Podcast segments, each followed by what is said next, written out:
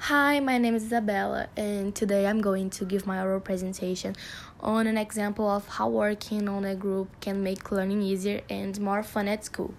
So, once some classmates and I did a group project at school where we had to choose a god from some kind of mythology to write about. This work was a religious teaching job, as many religions are involved a lot of legends and myths. So one of the topics we studied was mythology, and so we had like several gods from many different mythologies to choose from. And for us to do this work, each one researched a topic about the god, such as the story about legends, myths, and everything that involves a mythological god and each one wrote about each topic. Then we put together everything that each one researched and wrote about and we put on a slide.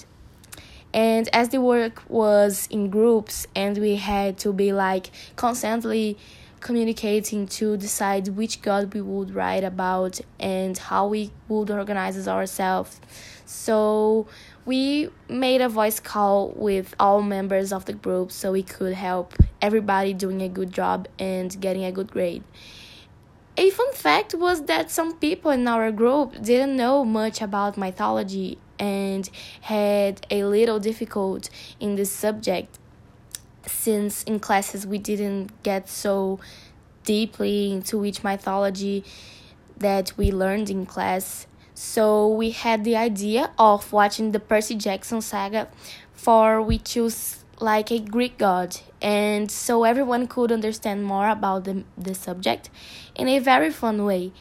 And about the final result, we all agreed with all the ideas and managed to make the project well meshed. So the slide was very beautiful. We used beautiful photos on the dam we chose and all the dedication was very worthwhile.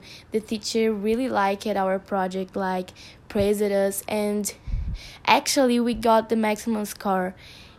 So with all this, I learned that teamwork with everyone helping and collaborating, using fun ways to learn, we can do a project well done and with dedication.